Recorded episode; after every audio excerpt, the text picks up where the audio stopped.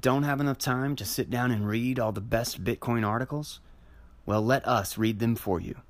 This is a Crypto Economy Quick Read.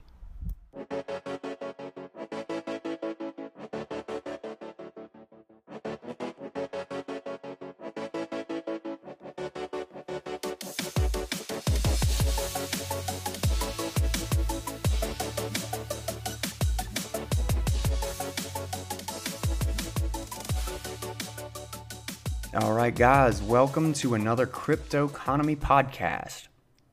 I'm very sorry to have missed the weekend and yesterday as well with any episodes. I had a long birthday weekend for my sister-in-law, and I had spent a couple of days trying to get together all of my notes for this episode. And yesterday I was trying to clarify some things, and I wanted to kind of hit all of the points in my notes so that I sounded coherent and I had something to follow and I didn't just blabber on for 30 minutes. And, you know, after a couple hours, it just turned into like a 24-minute article. And I was like, well, damn it. So I went ahead and just edited it and cleaned it up a lot and actually turned it into an article and did all the not fun stuff. And now I am just going to read it as a quick read. So this is my article titled, Don't Count Your FUD Before the Lightning Strikes. 15 Claims Against Lightning Answered. And without further ado, we'll go ahead and jump into it.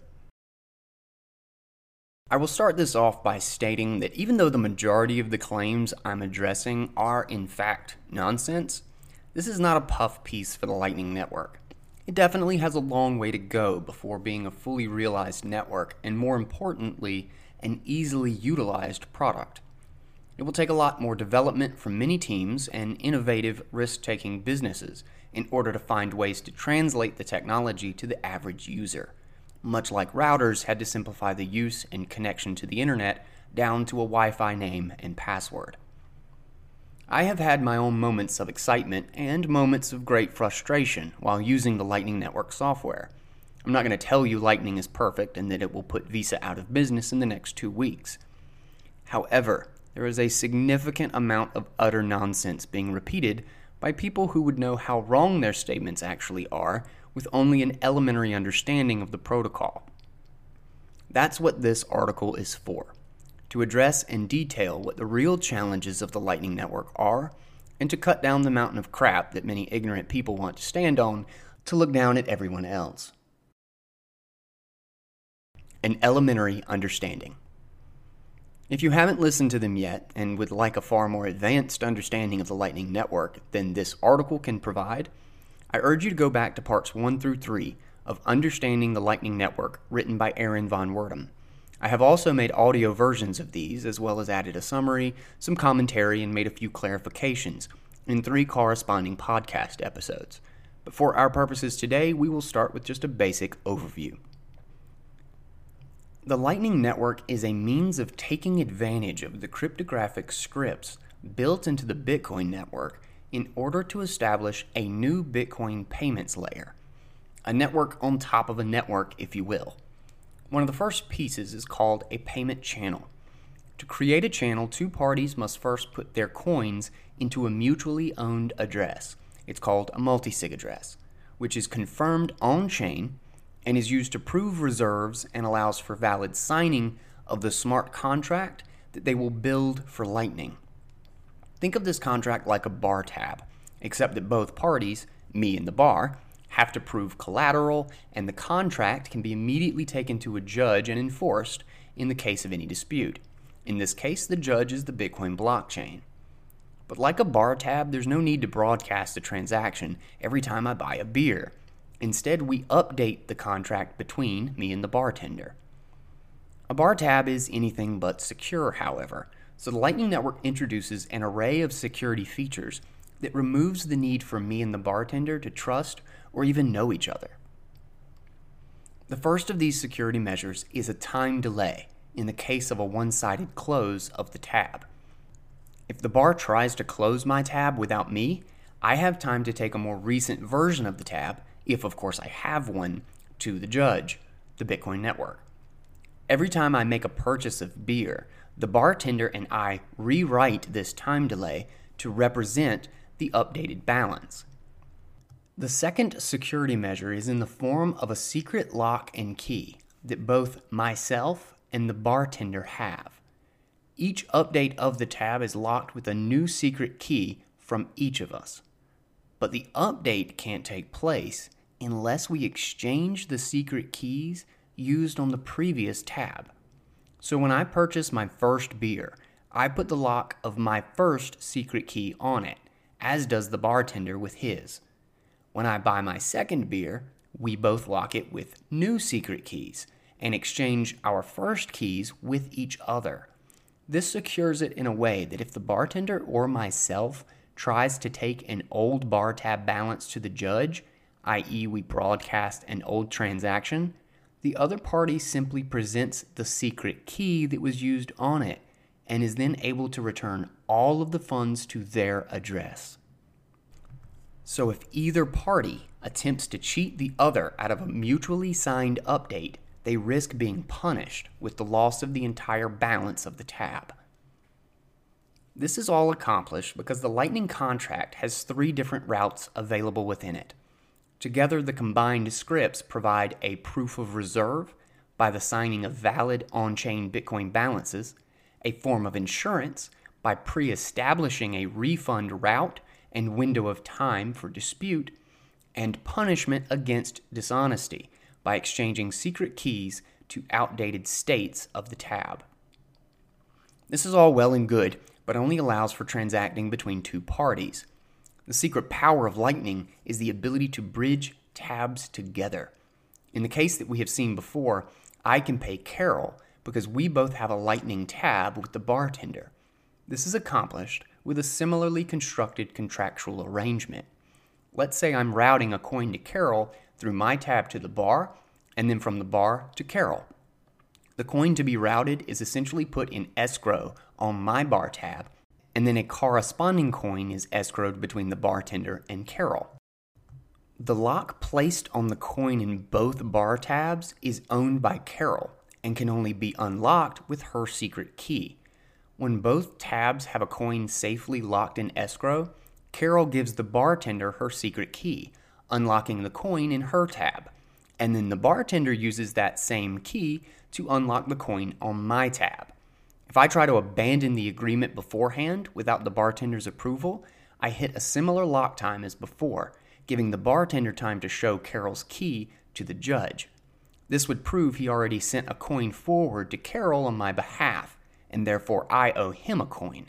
In addition, Carol cannot take the coin from the bartender without publicly presenting the secret key used to lock it up. This ensures that the bartender can always use it after she claims the coin to enforce my agreement. Since both coins are locked in escrow before the payment can be made, the bartender never has to worry about being left holding the bag, and Carol and myself can ensure the payment will either go through completely or not at all. This is the basic methodology of the Lightning Network smart contract, and it can be extended across a global network of nodes and channels to facilitate possibly millions of off-chain contractual payments with the comparatively tiny burden on the Bitcoin blockchain. A few additions to this overview are that the payments are onion routed, a form of encryption used in the Tor network. This means that each person in the route has data that only decrypts to reveal the next hop, leaving the remainder of the route encrypted and therefore private. So the bartender cannot know for certain that the payment originated with me, as I may have a channel open with Michael, and he also doesn't know that it stops with Carol, as she may have another channel with Starbucks. From the bartender's perspective, I could have been paying Carol, but it would look no different if Michael had been paying Starbucks. The bartender is unconcerned with this knowledge anyway. He just wants to ensure his balances are safe and gets paid a tiny fee to route the payment for others, whether it's from me to Carol or from someone else's payment through both of our tabs to reach an entirely different destination. For now, that's as far as we need to go in order to answer most of the claims around Lightning Network. So let's now take them one by one and see what truth if any, they hold. Number one, Lightning is too complicated for the average user. Lightning is absolutely in its development and bootstrapping phase. The software is in beta, after all. It is certainly hard to utilize for anyone who doesn't understand what's occurring behind the scenes. The Lightning Network would likely not be successful if a user has to understand what a channel is or who they should open it with and so on. The protocol is very complex and will only be successfully realized if most people don't need to know how or why it works. With that being said, can you explain each step in a TCP/IP handshake?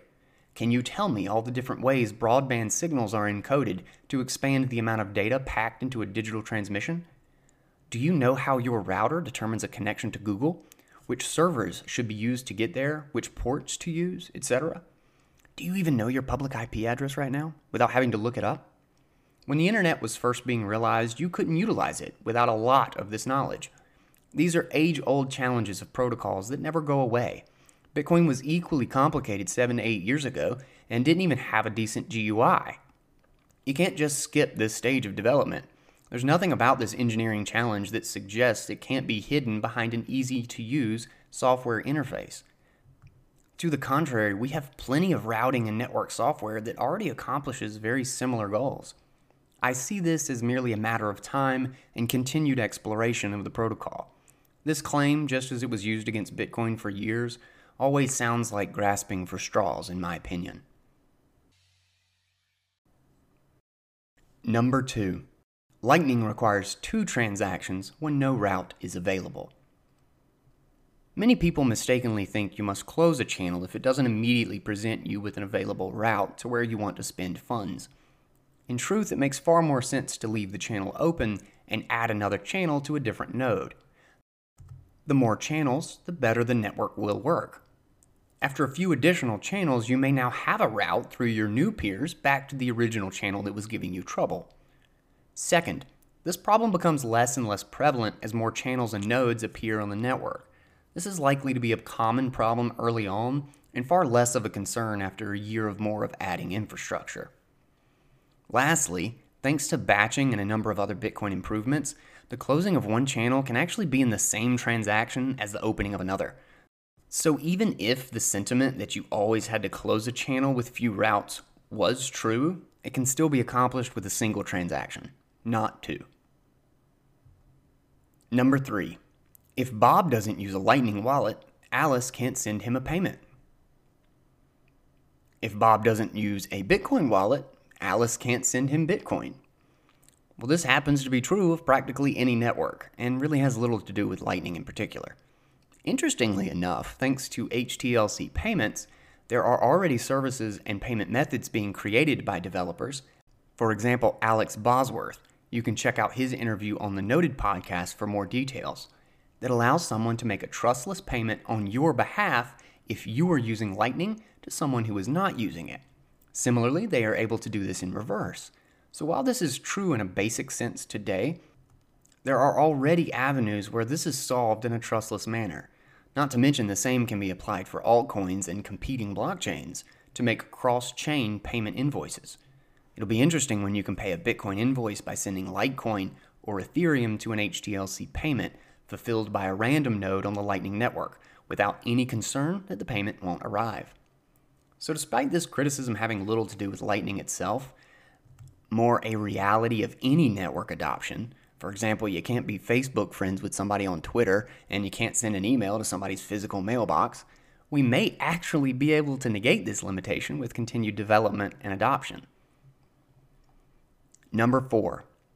Lightning forces us to lock up our money. This is an often heard claim that completely misses the point and, like many Lightning complaints, leverages negative language to make it sound like something that it isn't. We will hit the IOU claim later.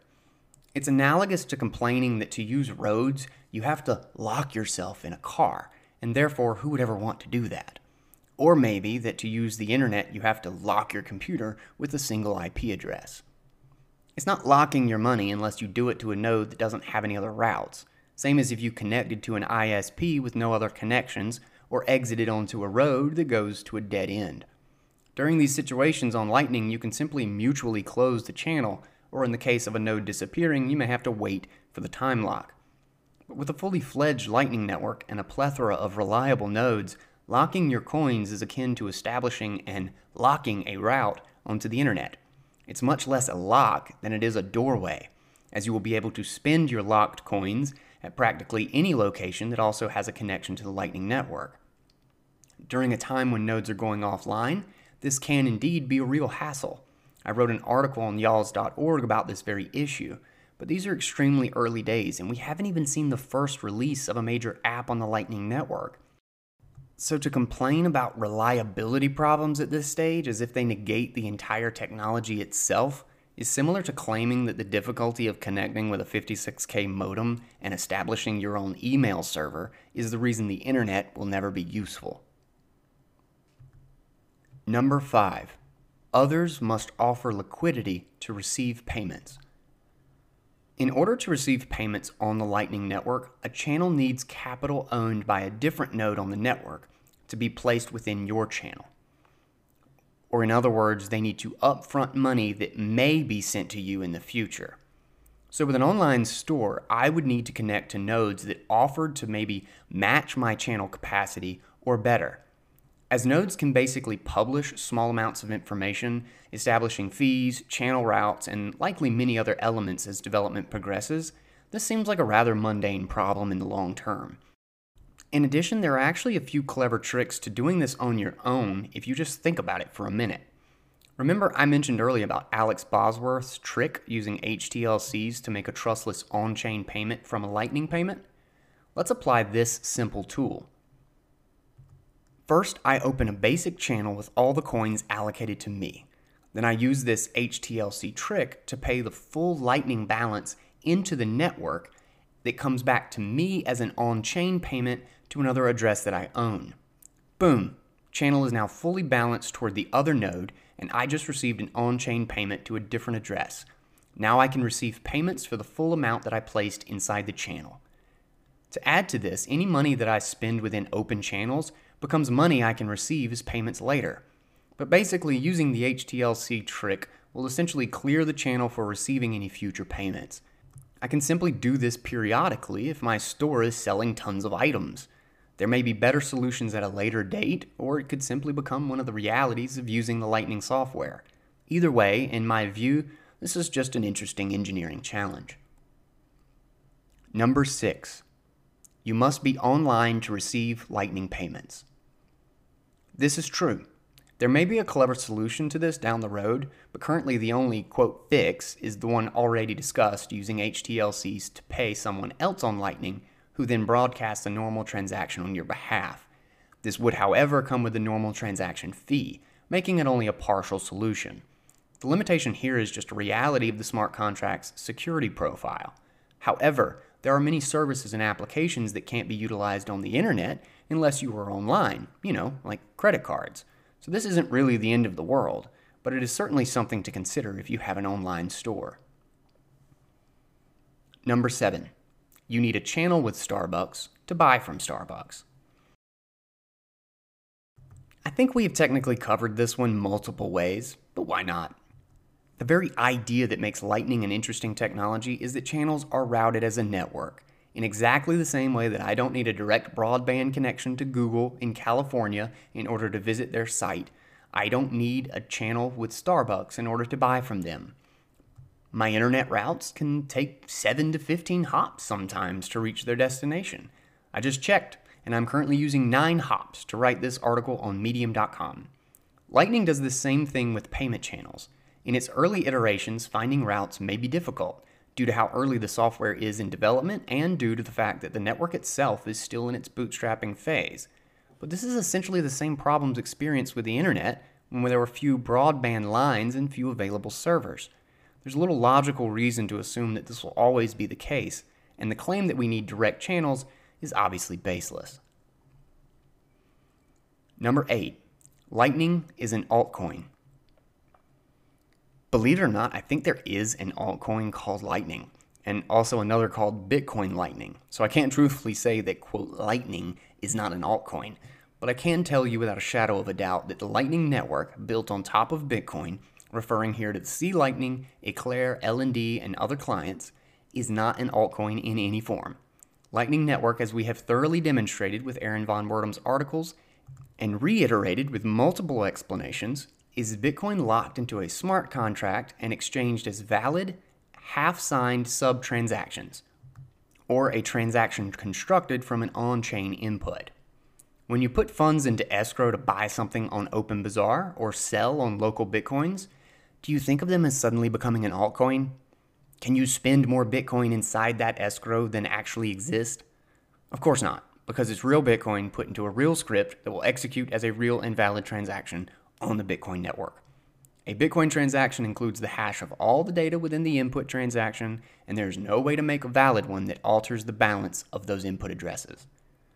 Lightning is built entirely of Bitcoin scripts, so if anyone wanted to prove that Lightning is an altcoin that can create fake Bitcoins, they could simply demonstrate which of the handful of Bitcoin scripts can be executed with a fake balance of Bitcoins. Spoiler alert, it's none of them. Number 9. Lightning is centralized. This one can only be loosely addressed by explaining how the network is established. The developers don't build the network here, they simply engineer the protocol. The users and node operators build the network and set up the channels independently. It is probable that the network may have some degree of a hub-and-spoke-like architecture around popular services, not much unlike the ISP and server-based internet infrastructure, but with one enormous caveat. The model of the internet today is hub-and-spoke because it is built upon physical hardware. To route around your ISP, you literally have to spend millions of dollars to run fiber optic cable to a different geographical location. The hardware that builds the internet is not censorship resistant, and it is extraordinarily time-consuming and expensive, sometimes impossibly so, to build alternative routes around some centralized points of control. Imagine trying to avoid the fiber lines laid across the Atlantic Ocean.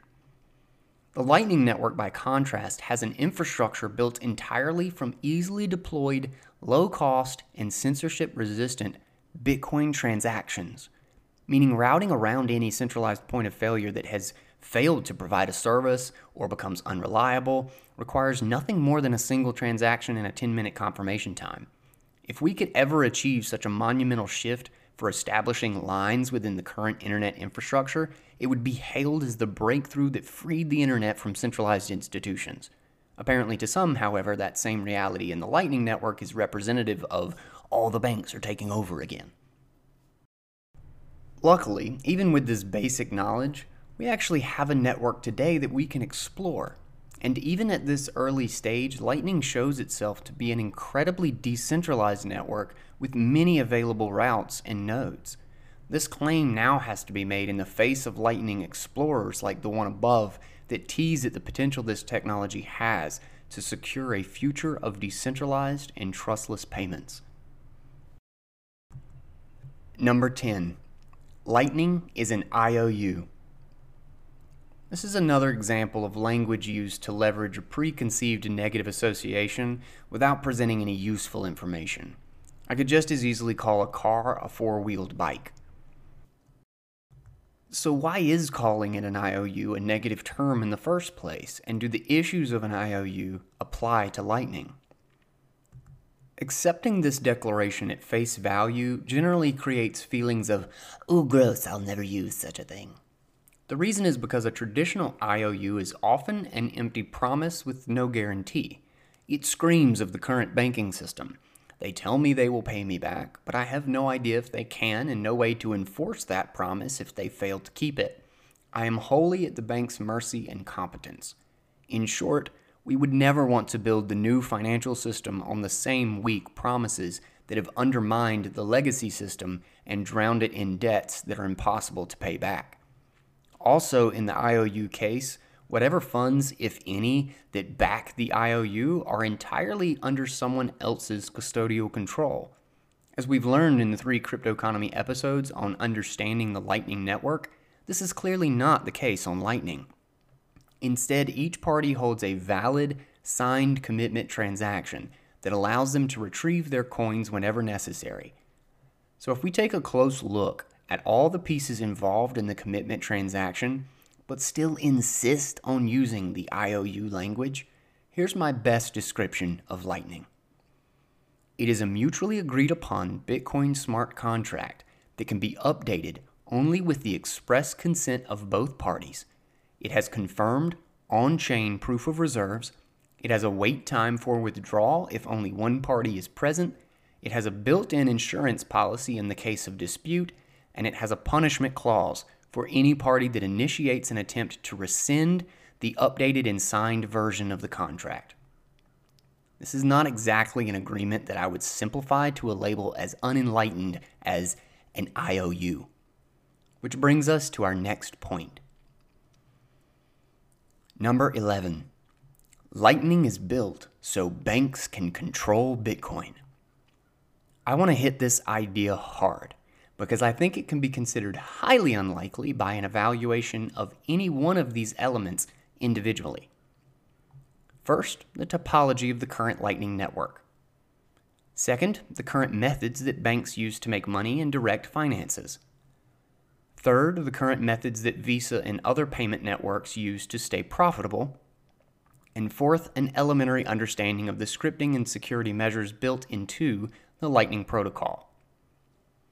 However, assessing this claim against all of these elements together, in my opinion, makes it patently absurd. The very first thing to ask, if this is an attempt for the banks to take over, is why aren't they trying to get a head start on these supernodes I keep hearing about? If this really is their mission, where are they on the Lightning Network? I've not heard of a single legacy bank anywhere in the world even opening cryptocurrency accounts yet, much less spinning up Lightning supernodes. So seriously, where are they? Why are they letting thousands of others establish themselves before making their move? Aside from that, what would they possibly gain by creating the Lightning smart contract? The whole reason banks enjoy enormous power is because they have custodial control of everyone's funds, and customers have no way to enforce the agreement with the bank. Banks can loan your money out without your knowledge. Banks have the politically granted authority to actually issue new money against your balance and then collect interest on it. They aren't even legally obligated to pay you back anymore in the case of the bank going under, according to new laws passed both in the US and across the EU during the 2008 financial crisis. All customers are now, quote, creditors to the banks, and therefore our deposits can be used to pay off the bank's liabilities. The Lightning Network strips all of this power away from them. Even worse, it needlessly opens them up to an ocean of competition that is already 1,500 nodes ahead of the game. What do they gain from open sourcing the software for some new cryptocurrency payment system that they had intended to have monopoly control over? The Lightning protocol fully neuters them from any kind of fractional reserve, which we will address in full shortly. It gives the customer a secure way to extract funds without the bank's approval. It allows the customer to punish the bank if they attempt any unapproved control of their deposits. It completely eliminates the idea of overdraft fees. It wipes out the idea of international or wire transfer fees. It forces the banks to put up real on-chain collateral in order to maintain channels with customers and businesses, and it destroys their ability to loan out any money in customer accounts. I genuinely cannot imagine a business plan more destructive to the banks and Visa than the Lightning Network. It eliminates practically 99% of the revenue generation model that banks currently use. Any employee that brought this to their superior would get fired or laughed out of the room. Second, what reason would they think they needed to build something like this in order to dominate the cryptocurrency industry, especially if the goal was forcing off-chain payments? Why do they need anything else besides the addition of crypto accounts so they can utilize the same payment infrastructure and prevent them from having to make enormous structural changes to their businesses? It's not as if they have reason to believe this wouldn't work. Look at Coinbase. They're the largest Bitcoin service in the world with probably 12 or 13 million customer accounts now. They certainly didn't have to create an elaborate smart contract layer or give up custodial control for their market dominance. So despite Coinbase's success, I'm supposed to believe that a handful of powerful banks have gotten together and decided that the only way to dominate the Bitcoin industry is to do all of the following.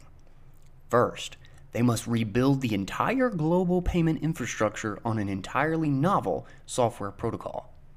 Second, they must open source this payment software, allowing competition from anyone with Bitcoin and a Raspberry Pi. Third, they must remove their advantage of having any custodial control of customer funds. Fourth, this new network must undermine the licenses and regulatory privileges that they already have as established financial services. And let's just throw in encrypted routing for fun. Fifth, they must abandon every major revenue-generating method of the current modern banking model. And sixth, they must delay their entry into the industry for 4 or 5 years while they develop a complicated and theoretical cryptographic smart contract network. And they have willingly made the commitment to all of these changes just to squeeze out a few cent fee per transaction? This is their plan to monopolize the Bitcoin ecosystem? Call me skeptical. Food for thought. Vin Armani recently said in an episode of his show that the Lightning Network allows banks to create fake coins. But he also said Lightning unfairly benefits the banks because channels need large amounts of capital to back them. So which is it? Do they need capital to back the channels? Or can they just create fake Lightning coins? Seems a bit of a contradiction, doesn't it?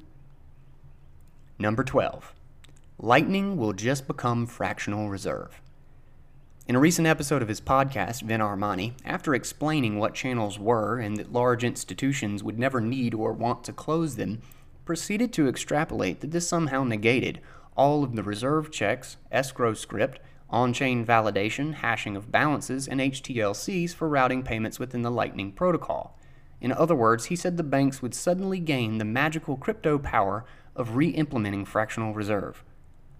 This would be almost identical to saying that Bitcoin held in escrow for 1 day is still secure Bitcoin, but if held there for 100 days, who knows?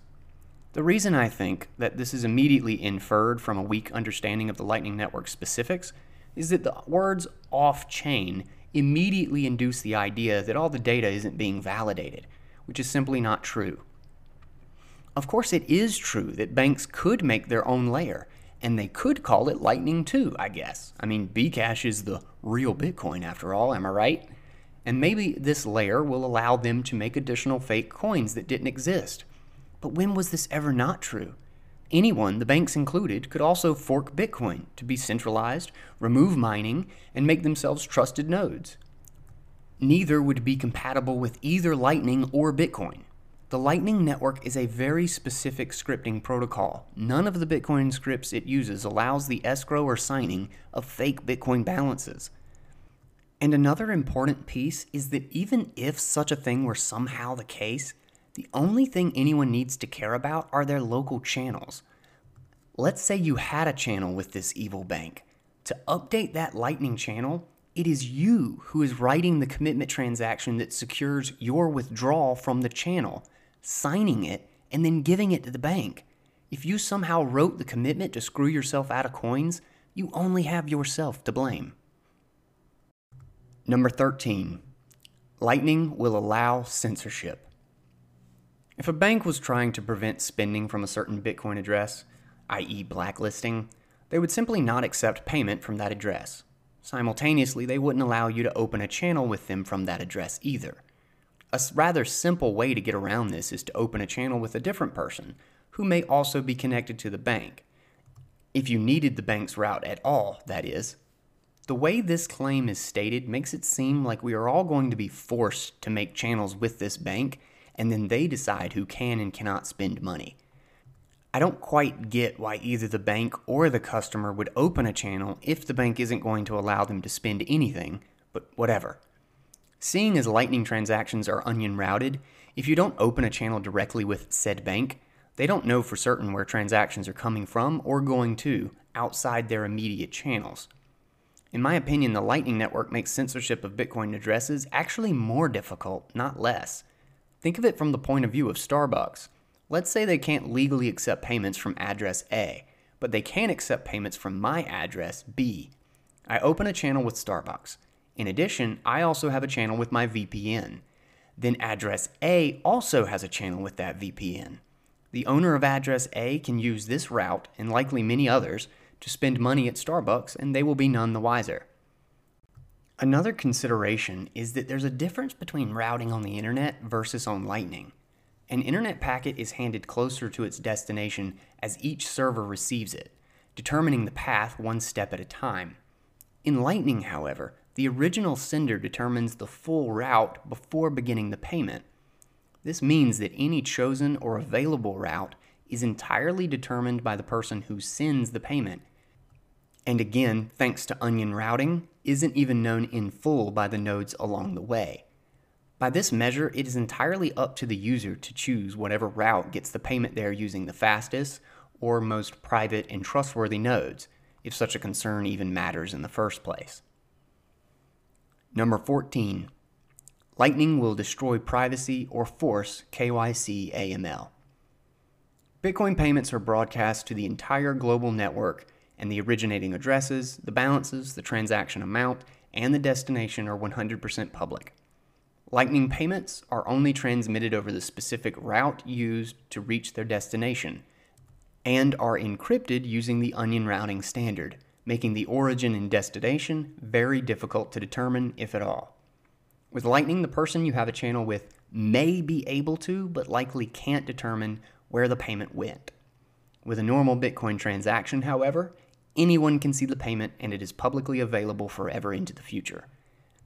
I just can't see any merit to the claim that this is bad for privacy. And number 15, Lightning will require trusted watchtowers.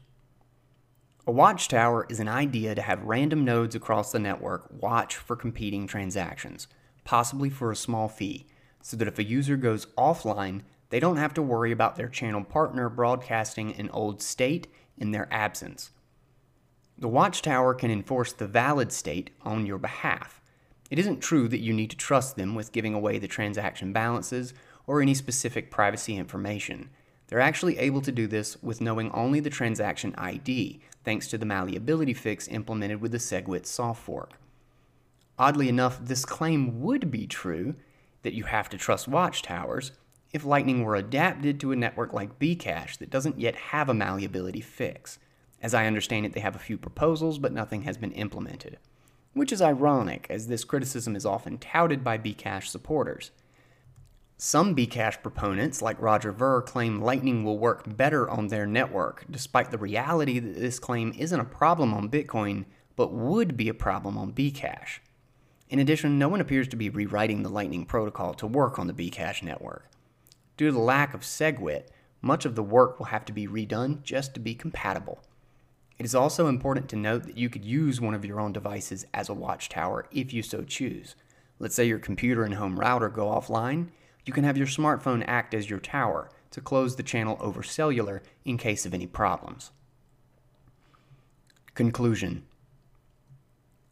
The core idea behind layered scaling solutions is that the Bitcoin security, decentralization, and immutability are paramount.